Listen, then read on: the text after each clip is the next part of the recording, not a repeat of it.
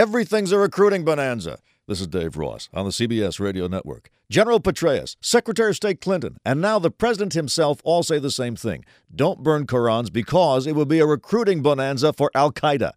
Say, has it crossed anybody's mind that keeping U.S. troops in Muslim countries is also a recruiting bonanza for Al Qaeda? I mean, really?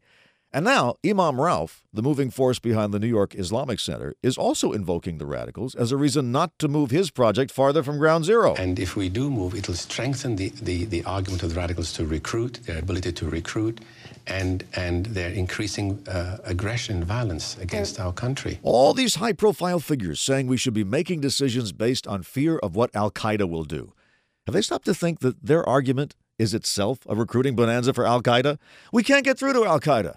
But I do think we can get through to the normal people of the world. Suppose just one of our leaders stands up and says what's really happening here that in America, you can have loud, angry debates like this, and as long as you remain peaceful, the government doesn't throw you into prison for what you say, no matter how controversial.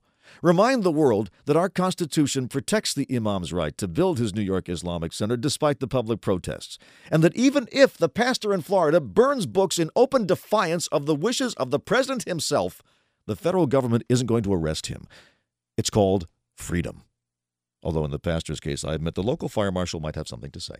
Now, this. This is Dave Ross on the web at daveross.com.